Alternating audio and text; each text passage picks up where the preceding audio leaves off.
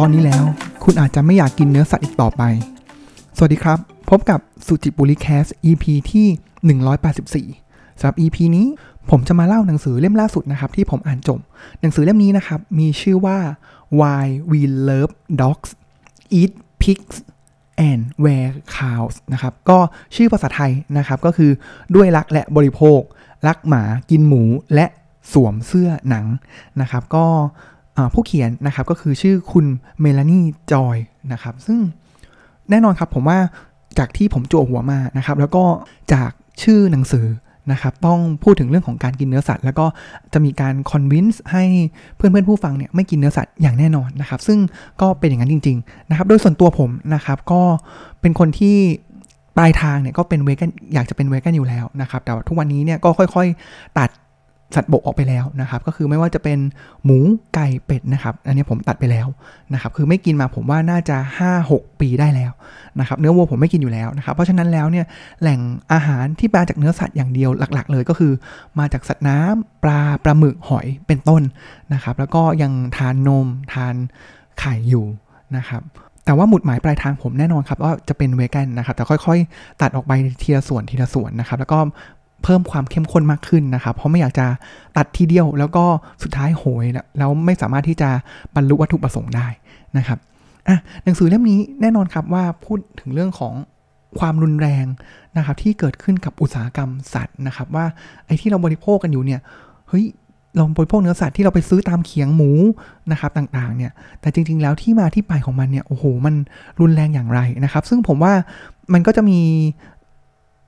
สารคดีหลายสารคดีนะครับที่พูดถึงไม่ว่าจะเป็นฟู้ดอิงนะครับที่ก็สามารถทำให้ผู้คนมากมายเนี่ยเลิกที่จะกินเนื้อสัตว์ได้นะครับหนังสือเล่มนี้เนี่ยก็จะมีส่วนหนึ่งที่พูดอย่างนั้นนะครับ แล้วในการที่ผมจะเล่าหนังสือเล่มนี้เนี่ยครับผมจะแบ่งเป็น 2 ตอนนะครับตอนแรกตอนนี้เลยเนี่ยผมจะว่าด้วยเรื่องของความโหดร้ายของอุตสาหกรรมสัตว์นะครับแล้วตอนหน้าเนี่ยเขาจะมีหลักคิดนะครับว่าเฮ้ยทำไมล่ะทำไมคนเราถึงมีวิธีคิดที่ประหลาด นะครับอ่าแล้วก็ที่มาที่ไปเป็นอย่างไรนะครับ แล้วก็เขาเสนออย่างไรนะครับ ให้เราสามารถที่จะปฏิรูปตัวเองเปลี่ยนวิธีคิดใหม่นะครับอ่าอันนี้เดี๋ยวแบ่งเป็น 2 ตอนครับ ตอนที่2เนี่ยผมว่าเนื้อหาค่อนข้างยากนิดหนึ่งนะครับ แล้วก็จะมีความเป็นปรัชญาแบบหลักคิดที่ค่อนข้างที่จะก็บางอย่างเนี่ยผมว่าลึกซึ้งนะครับ แล้วก็สามารถที่เอาไปใช้ในได้ในหลากหลายบริบท ซึ่งก่อนที่จะเข้าเนื้อหานะครับ ผมก็ไปดูว่าใครกันนะที่เขียนคำนิยมให้บ้างนะครับ ก็โอ้โห ผมว่ามีคนดังหลายคนเลยนะครับ ที่เขียนคำนิยมให้กับหนังสือเล่มนี้นะครับ ผมขอยกตัวอย่างอ่านคำนิยมของบางท่านให้ฟังนะครับ คนแรกเลยครับก็คือยูวาลฮารารีนะครับก็คือผู้เขียนเซเปียนนะครับ ซึ่งยูวาฮารีเนี่ยเท่าที่ผมทราบเขาก็เป็นคนหนึ่งที่กินเวกันเหมือนกันนะครับแล้วก็มีการปฏิบัติธรรมเนี่ยค่อนข้างเยอะนะครับเขาเขียนว่า หนังสือของเมลานี่จอย เป็นผลงานที่ก้าวล้ำและมีความสำคัญต่อสวัสดิภาพของสัตว์ ช่วยให้เราก้าวออกจากกล่องของคำว่าคานิสอะเดี๋ยวผมจะเล่าให้ฟังว่าคานิสคืออะไรนะครับเพื่อที่เราจะสามารถคิดอย่างพินิษพิเคราะห์ และเป็นส่วนหนึ่งของการแก้ปัญหา เพื่อให้โลกใบนี้มีความเห็นอกเห็นใจต่อกัน และดำรงอยู่อย่างยั่งยืนนะครับอีกคนนึงครับก็คือปีเตอร์ซิงเกอร์นะครับคนนี้ก็จะเขียนหนังสือดังหลายเล่มเลยนะครับเขาบอกว่าหนังสือเล่มนี้เนี่ย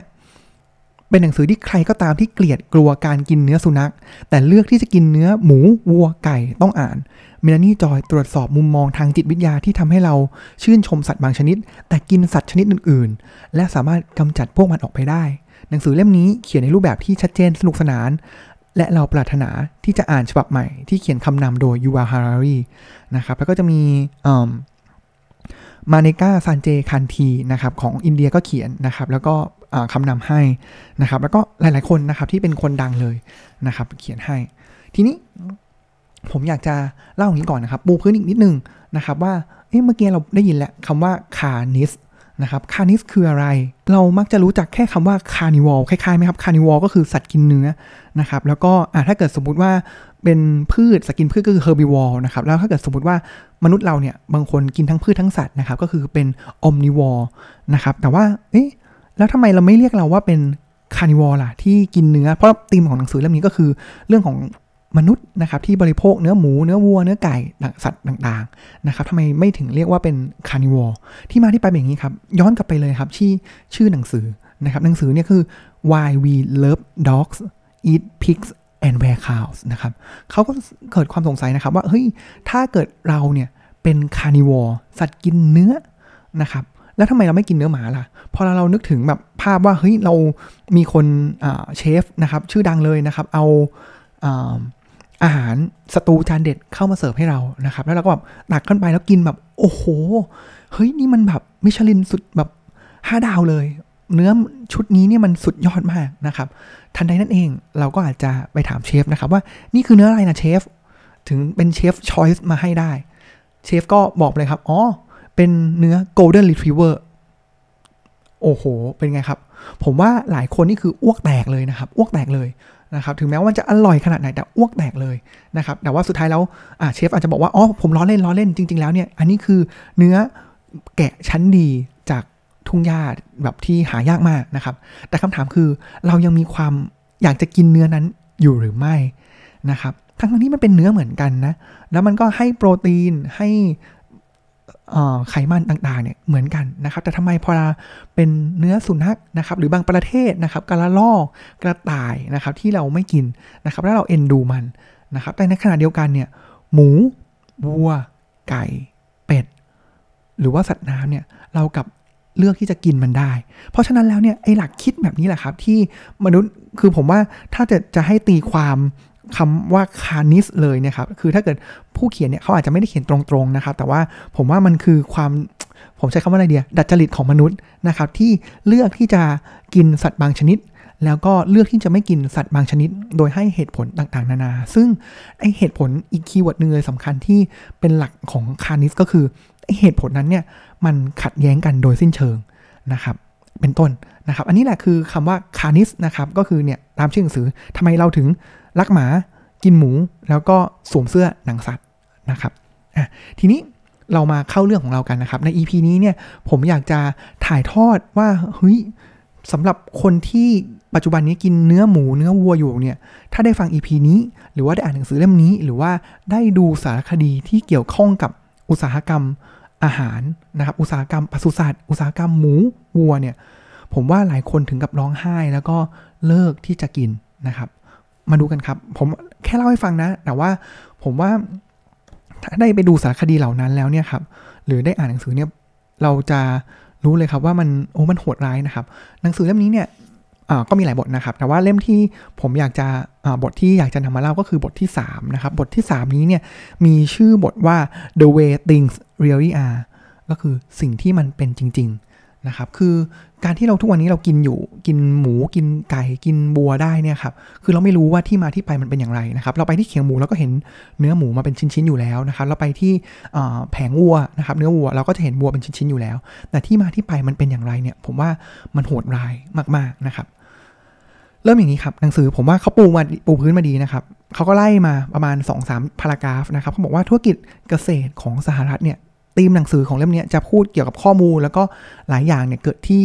เป็นเหมือนเป็น practice เป็นอุตสาหกรรมเป็นโรงงานในสหรัฐเป็นหลักนะครับเขาบอกนี้เขาบอกว่าอุตสาหกรรมเกษตรในสหรัฐเนี่ยฆ่าสัตว์ไปแล้วกว่า 10,000 ล้านตัวต่อปี ไม่รวมปลาสัตว์น้ำอีก 47,000 ล้านตัวนะครับ เพราะฉะนั้นแล้วเนี่ยเขาเลยเทียบมาให้เห็นนะครับว่าในทุกๆนาทีเนี่ยมีสัตว์ประมาณ 19,000 ตัวถูกฆ่า เท่ากับเท่ากับ 317 ตัวต่อวินาที ขณะที่เราอ่านถึงย่อหน้านี้แล้วเนี่ยมีสัตว์ที่ตายไปแล้วเนี่ยกว่า 37,000 ตัว ซึ่งถือว่าเยอะมากนะครับคำถามต่อมาเลยก็คือว่าเฮ้ยไม่ว่าเราจะหันไปทางไหน ไปที่แผงตลาดสดนะครับหรือว่าไปที่ซูเปอร์มาร์เก็ตนะครับไปที่ต่างๆเนี่ยเราจะเห็นหรืออาจจะไปร้านอาหารร้านขายของสดคาเฟ่นะครับหรือตามบ้านคนเนี่ยเราจะเห็นว่าเราหันไปทางไหนเนี่ยเราก็เห็นเนื้อเราเห็นนม เราเห็นไข่อยู่ทุกหนทุกแห่งคำถามคือ แล้วสัตว์ทั้งหมดนั่นน่ะ อยู่ที่ไหนนะครับ ขึ้นมาต่อมาเขาเลยไล่ต่อเลยครับว่า แล้วพวกมันอยู่ที่ไหนกันล่ะ เราบอกว่าสัตว์จำนวนหนึ่งเนี่ย มันมีการถูกขนส่งมีถูกฆ่าตลอดเนี่ย เรามองไปในเมืองเนี่ย เราเห็นตัวสัตว์ไหมเราเห็นหมูเป็นเป็นไหมเราเห็นวัวเป็นเป็นไหมเราเห็นไก่เป็นเป็นไหมไม่เห็นไปชนบท คุณคิดว่าเราจะเห็นวัวเนี่ยเดินเล็มหญ้าอยู่เนี่ยสักกี่ตัวกันเชียว เพราะฉะนั้นเราไม่เห็นคำถามคือมันอยู่ไหนคำตอบเลยก็คือมันอยู่ในสถานที่ ที่เป็นฟาร์มโรงงาน และฟาร์มโรงงานพวกนั้นเนี่ยจุดประสงค์ของการออกแบบฟาร์มเนี่ยจริงๆแล้วเนี่ยมีอยู่เพียงวัตถุประสงค์เดียวเท่านั้น ก็คือเพื่อผลิตสินค้าด้วยต้นทุนที่ต่ำที่สุด และให้ผลกำไรที่สุด เพราะฉะนั้นแล้วเนี่ยความหมายตีเป็นความหมายง่าย ๆ เลยก็คือ ยิ่งสามารถผลิตจำนวนสัตว์ได้มากเท่าไหร่ และสามารถฆ่าได้ต่อนาทีมากเท่าไหร่นั่นแหละคือการที่การผลิตนั้นเนี่ยวัด สามารถสำลิดผลของวัตถุประสงค์ของการสร้างโรงงานนั้นๆ เพราะมันจะทำให้เขาก็ได้เงินแล้วก็ได้ไซเคิลที่เร็วมากขึ้นนะครับ ทีนี้ไปเลยครับ เรามาดูกันไปที่สัตว์แต่ตัวเลยครับ ผมว่าเราฟังไปพร้อมกันนะครับ แล้วก็อาจจะนึกภาพตาม แล้วผมอาจจะเซ็นเซอร์บางอันออกที่ผมรู้สึกว่ามันโหดร้ายออกไปนะครับ เราไปเริ่มที่สัตว์ที่ใกล้ตัวเรามากที่สุด ก็คือหมู เมื่อกี้ผมโจหัวไปแล้วว่า ไอการที่เราแบบไม่กินสุนัขเนี่ยเพราะว่าเฮ้ยมันเราเห็นว่าสุนัขเนี่ยมันเป็นสัตว์ที่เป็นมิตรแสนรู้นะครับเป็นเพื่อนกับเราได้ บทนี้ว่าอย่างนี้เลยครับเขาบอกว่าหมูเนี่ยจริง ๆแล้วเนี่ยครับเป็นสัตว์ที่ฉลาด และไวต่อความรู้สึกมาก ลูกหมูอายุ 3 สัปดาห์เนี่ยรู้จักชื่อของตัวเอง และตอบสนองเมื่อมีคนเรียกชื่อของมันนะครับแล้วก็เขาบอกว่ามีงานวิจัยของยูเพนซิลเวเนียนะครับบอกว่าเราสามารถฝึกหมูให้เล่นเกมคอมพิวเตอร์ โดยการใช้หมูจมูกนะครับควบคุมจอยสติ๊กได้นะครับแล้วก็มีการพบว่าหมูเนี่ยชอบให้เกาพุงนะครับแล้วก็หลังใบหู เห็นความน่ารักเห็นความเฉลียวฉลาดแล้วเนี่ยผมว่า ไม่ต่างกับสุนัขเลยนะครับแล้วก็เขาบอกว่าตามธรรมชาติเนี่ยหมูจะเดิน 30 ไมล์ต่อวัน และสร้างความสัมพันธ์ที่ดีระหว่างกันนะครับแล้วก็หมูที่เขาเรียกว่าท้องใกล้คลอดเนี่ยก็จะเดินไปเพื่อที่จะหาพื้นที่ที่เหมาะสมต่อการคลอดลูกนะครับ อย่างไรก็ตามครับเขาบอกว่าหมูส่วนใหญ่แล้วเนี่ยกว่า 80 ล้านตัวนะครับ ใช้เวลาทั้งชีวิตอยู่ในสถานกักกันอันเข้มงวด และไม่เคยได้ออกไปสัมผัสโลกภายนอก จนถึงเมื่อไรครับ จนถึง กระทั่งเวลาที่ต้องขึ้นรถไปโรงเชือด เขาบอกว่าลูกหมูหลายตัวเนี่ยครับ คือตอนที่มันเกิดขึ้นมาใช่ไหมครับ พวกมันเนี่ยจะถูกตอนหางทันที โดยที่ไม่วางยาสลบ เพราะการวางยาสลบมันก็คือเป็นการสิ้นเปลืองนะครับ แล้วก็ปกติแล้วเจ้าของฟาร์มเนี่ยก็จะตัดหางพวกมันออก โดยมีดทื่อๆหรือปากคีม นะครับเพราะจะทำให้เลือดไหลเนี่ยออกน้อย การตัดหางเนี่ยทำไมต้องทำด้วย เพราะว่ามันเป็นจำเป็นครับพอเวลาหมูเนี่ยอยู่ในความเครียดนะครับ มันก็จะกัดหางกันเองนะครับเนื่องจากว่ามันธรรมชาติของพวกมันเนี่ยไม่ได้รับการตอบสนองนะครับ แล้วพอเวลาเป็นอย่างนี้แล้วเนี่ยมันจะเกิดเขาเรียกว่าเกิดพฤติกรรมผิดปกติทางจิตนะครับ เรียกว่าเป็นโรคเครียดสุกร porcine stress syndrome นะครับ ซึ่งอาการนี้คล้ายกับอะไรครับ มันคล้ายกับอาการ PTSD นะครับ ก็คือความผิดปกติที่เกิดหลังจากความเครียดที่กระเทือนจิตใจในมนุษย์เรา เราเห็นอยู่แล้วว่า PTSD ของมนุษย์เนี่ยมันมันเป็นทรมาที่รุนแรงทางจิตใจเหลือเกิน ซึ่งหมูทุกตัว หมูทุกตัวขอย้ำหมูทุกตัวเกิดอาการแบบนี้นะครับ มันเขาเลยต้องตัดหางก่อนเพื่อให้มันไม่เครียด ไม่ใช่ไม่เครียดสิ เครียดแต่ไม่กัดหางตัวอื่นทำให้เกิดการติดเชื้อนะครับ ต่อมาครับเขาบอกว่าหมูเนี่ยพอเวลามันคลอดออกมาแล้วเนี่ยครับมันได้กินนมนะจากนมแม่นะครับประมาณ 2-3 อาทิตย์นะครับ แต่ว่ามันต้องดูดนมผ่านซี่ของรังไม้ที่กั้นอยู่ระหว่างมันกับแม่หมู ซึ่งลูกหมูหลายตัวเนี่ยก็ตายด้วยโรคต่างๆ ไม่ว่าจะเป็นหิวโหยหรือว่าท้องร่วงนะครับ แล้วก็บางครั้งเนี่ยมันมีซี่กรงที่กั้นระหว่างแม่หมูกับลูกหมูอยู่ใช่ไหมครับ ลูกหมูเนี่ยก็พยายามมุดเข้าไปในกรงของแม่หมู แต่ว่านึกภาพตามครับกรงของแม่หมูเนี่ยเต็มไปด้วยแม่หมูเลยนะครับหลายตัวลูกหมูหลายตัวเนี่ยเสียชีวิตจากการที่ถูกแม่ของมันเองเนี่ยทับนะครับ หลังจากที่หมูเหล่านี้หย่านมได้ 6 เดือนนะครับ หมูตัวเล็กๆ ในคอกเนี่ยก็มันปกติแล้วจะอยู่ในเพิงที่มันเป็นแบบอัดแน่นกันใช่ไหมครับ แล้วก็พื้นเนี่ยก็จะนอนจมไปด้วย กองอุจจาระนะครับ แล้วอุจจาระพวกนี้มันก็จะมีก๊าซพิษออกมานะครับ แล้วก็อากาศเนี่ยครับมันก็จะเต็มไปด้วยฝุ่น แล้วก็สะเก็ดจากผิวหนังนะครับ สิ่งที่เกิดขึ้นเลยก็คือหมูอีกจำนวนมากเลยครับ ตายก่อนที่จะโตเต็มวัยด้วยโรคปอดนะครับ ต่อมาครับเมื่อโตเต็มวัยถึงเวลาแล้วก็ที่มันจะต้องออกจากถูกเลี้ยงโรงเรือนนะครับไปที่โรงเชือดนะครับ พวกมันจะถูกตอนขึ้นรถแทรกเตอร์นะครับ แล้วก็อัดไปอัดเข้าไปเลยนะครับ เหมือนอพยพคนงานแบบ แรงงานต่างด้าวอะไรเงี้ยครับอัดเข้าไปหมูไม่ได้รับสารอาหารไม่ได้รับน้ำนะครับแล้วบางที่ระหว่างขนส่งเนี่ยระยะเวลาในการขนส่งเนี่ยกว่า 24 ชั่วโมงนะครับมันก็เสียชีวิตจากอุณหภูมิที่ร้อนแล้วก็ขาดน้ำขาดอาหารนะครับพอเราไปถึงโรงเชือดนะครับนึกภาพนะครับโรงเชือดจะอยู่ตรงกลางใช่ไหมครับแล้วไปจอดเอาหมูลงเนี่ยตรงปลายๆหน่อย หมูก็ต้องเดินผ่านรางแคบๆไป ก็จะมีการผลักมีการดันนะครับ บางหมูหมูบางตัวเนี่ยได้ยินเสียงหมูที่กำลังกรีดร้องอยู่ มันก็ไม่ยอม เดินไปนะครับ คนเนี่ยก็คือต้องพยายามใช้ความรุนแรงในการที่จะดันหมูเหล่านั้นเนี่ยไปที่โรงเชือดจุดเชือดนะครับ ที่โหดไปกว่านั้นครับ คือปกติแล้วเนี่ยมันจะมีกฎหมายนะครับที่มารองรับแบบลดความทรมานของสัตว์นะครับ ก็คือหมูหรือสัตว์เนี่ยในฟาร์มที่จะถูกเชือดเนี่ยควรจะต้องคือต้องทำให้หมดสติก่อนนะครับ แล้วก็อะมีการล่ามขาแล้วก็ ห้อยจับห้อยหัวลงมานะครับ แล้วก็ให้มันไปถูกเชือดนะครับ แต่ว่าทีนี้เนี่ยบางตัวเนี่ยมันยังไม่สลบนะครับ มันก็ถูกลงมีดลงของแหลมต่างๆเนี่ยโดยที่มันก็ยังไม่ไม่สลบนะครับสเต็ปต่อมา นะครับก็คือว่าพอหลังจากที่มีการเชือดแล้วเนี่ยครับหมูมันก็จะมีขนใช่ไหมครับเพราะฉะนั้นคนงานนะครับโรงงานเนี่ยก็ต้องกำจัดขนออก โดยการที่เอาหมูที่โดนเชือดแล้วเนี่ยครับหย่อนลงไปในแทงน้ำร้อนเดือดนะครับเพื่อที่จะทำให้ขนเหล่านั้นเนี่ยออกไปนะครับเช่นเดียวกันครับ มันด้วยความที่มันไม่รายการผลิตพวกนี้ไม่มีประสิทธิภาพมากพอ คนก็เหนื่อยล้านะครับหมูบางตัวที่ไม่สลบถูกเชือดแล้วยังไม่ตายเนี่ยเกิดอะไรขึ้นครับ มันก็ถูกหย่อนลงไปในแทงน้ำร้อน ด้วยความที่มันยังมีสติอยู่นะครับเห็นไหมครับมันก็เลยเห็นว่ามันมันคือความโหดร้ายแล้วก็ความความทรมานนะครับ ต่อมานะครับในแง่ของหมูตัวเมียนะครับ ปกติแล้วเนี่ยสุดท้ายทุกตัวเนี่ยครับมันก็ต้องจบที่โรงเชือดเช่นเดียวกันนะครับ แต่ว่าก่อนที่มันจะไปถูกโรงเชือดเนี่ยครับมันก็มีหน้าที่ต้องผลิตเป็นแม่พันธุ์ผลิตหมูมานะครับ มันก็ต้องอยู่ในอาศัยอยู่ในกรงแคบ นะครับแล้วก็ตั้งท้องอยู่ในหลังไม้ขนาดกว้างประมาณ 2 ฟุต ซึ่งเล็กเกินกว่าที่มันเนี่ยจะหมุนไปรอบตัวได้นะครับแล้วตัวมันเองเนี่ยก็ต้องนอนกองอยู่ในหลังที่เต็มไปด้วยอุจจาระและปัสสาวะนะครับ ซึ่งสิ่งที่เกิดขึ้นเลยก็คือ เกิดการติดเชื้อในทางเดินปัสสาวะทำให้มันก็เสียชีวิตได้เช่นเดียวกันนะครับ อันนี้คือความหดหู่แล้วก็สิ่งที่เกิดขึ้นกับหมูนะครับ ซึ่งเป็นแหล่งอาหารโปรตีนหลักของมนุษย์เรานะครับ ต่อมาครับ เราไปที่วัวกันดีกว่าครับ แล้ววัวล่ะเป็นอย่างไรนะครับวัวเนี่ยเหมือนกันเลยครับเขาตั้งต้นอย่างนี้นะครับว่าเขาบอกว่าวัวเนี่ยมีความสามารถในการสื่อสาร พวกมันมีอารมณ์มีความรู้สึก และชอบเข้าสังคม มันมีซุ้มเสียงและท่าทางหลากหลาย ในการแสดงออกถึงความรู้สึกนะครับ มันจะมีการสร้างปฏิสัมพันธ์ระหว่างกันนะครับ แล้วก็มันบอกว่าปกติแล้ววัวเนี่ยครับถ้ามันไม่ได้หลับเนี่ยครับส่วนใหญ่ในชีวิต ชีวิตของมันเนี่ยก็คือจะใช้เวลาในการแทะเล็มหญ้าแล้วก็เคี้ยวเอื้องไปเคี้ยวเอื้องไปนะครับแล้วก็ลูกวัวนะครับที่ไม่ได้กินนมแม่เนี่ยมันก็จะมีการเล่นกันเองนะครับด้วยวิธีการเล่นที่หลากหลายนะครับ ทีนี้แล้ววิถีชีวิตของวัวเนี่ยเป็นอย่างไรนะครับแตกต่างกับหมูนะครับคือวัวที่เกิดมาเนี่ยครับมันจะไม่ถูกคุมขังนะครับมันจะแตกต่างกันกับหมูกับไก่นะครับ เพราะว่าการที่ถ้าเกิดตั้งแต่เกิดมาคุมขังเลยเนี่ยต้นทุนหรือว่าอะไรต่างๆ มันจะไม่คุ้ม นะครับ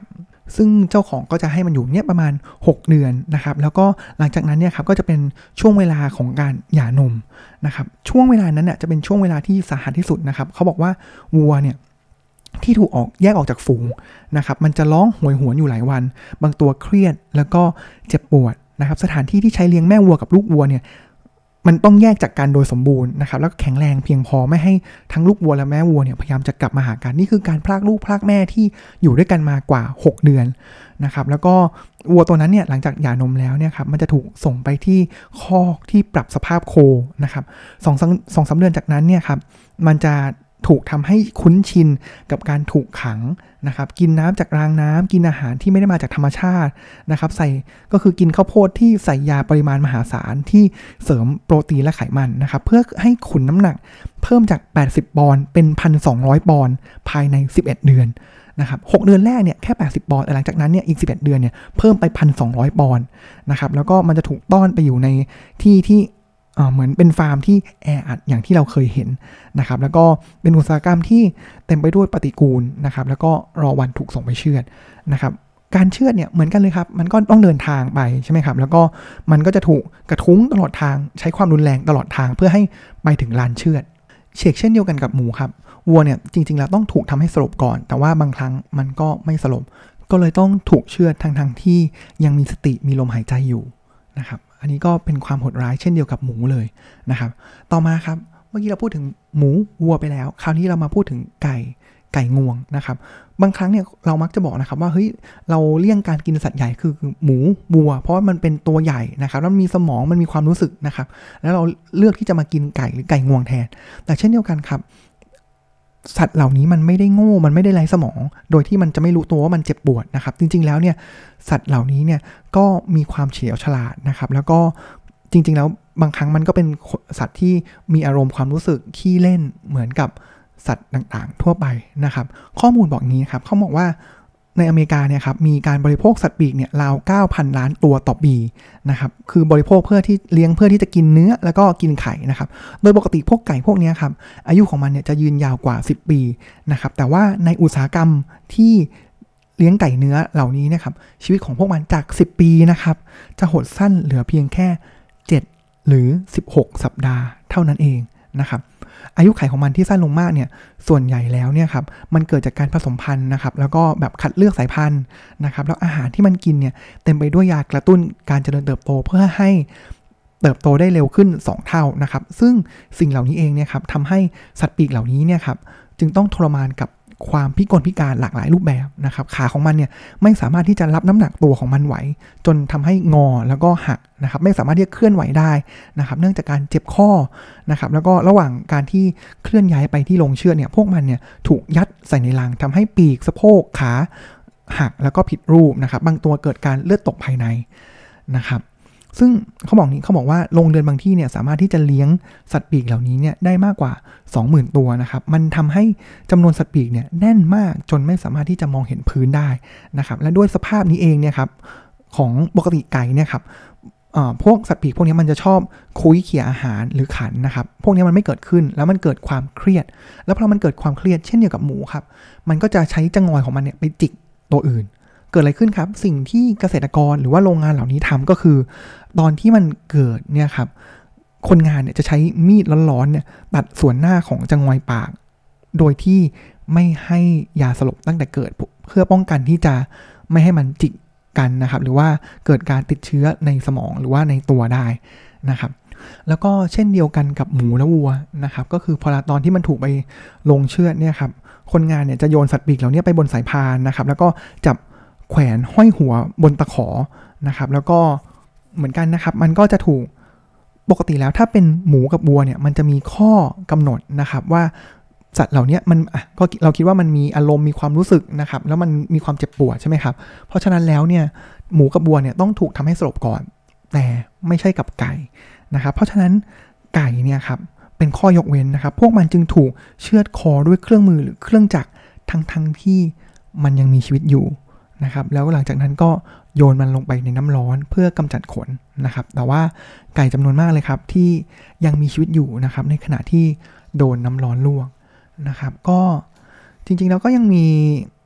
อันอื่นๆอีกนะครับ ที่ผมว่าโหดร้ายนะครับ แล้วก็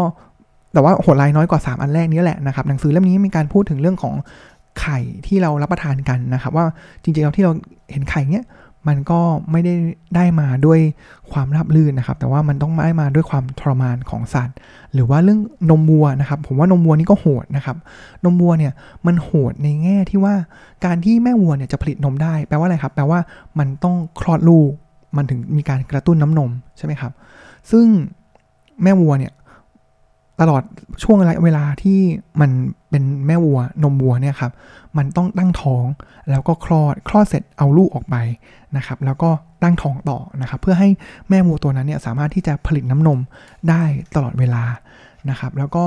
บางครั้งเนี่ยมันต่อเนื่องเลยครับวัวเนี่ยมันออกมาเป็นเพศ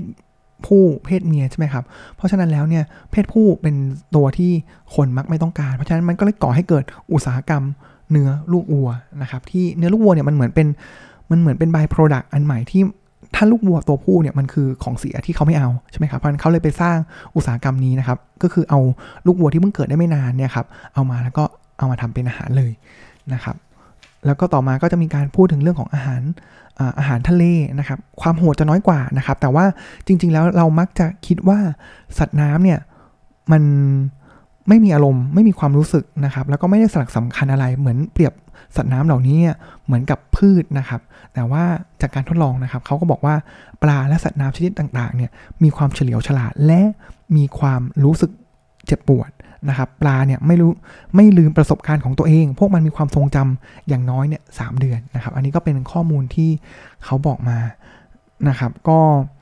อุตสาหกรรมประมงเนี่ยก็ไม่ว่าจะเป็นฟาร์มเลี้ยงนะครับ หรือไปจับ ในทะเลในมหาสมุทรนะครับ ล้วนแต่นอกจากจะสร้างปัญหาแล้วเนี่ยครับต่อตัวสัตว์แล้วนะครับ ก็คือสร้างปัญหาต่อสภาพแวดล้อมอีกมากมาย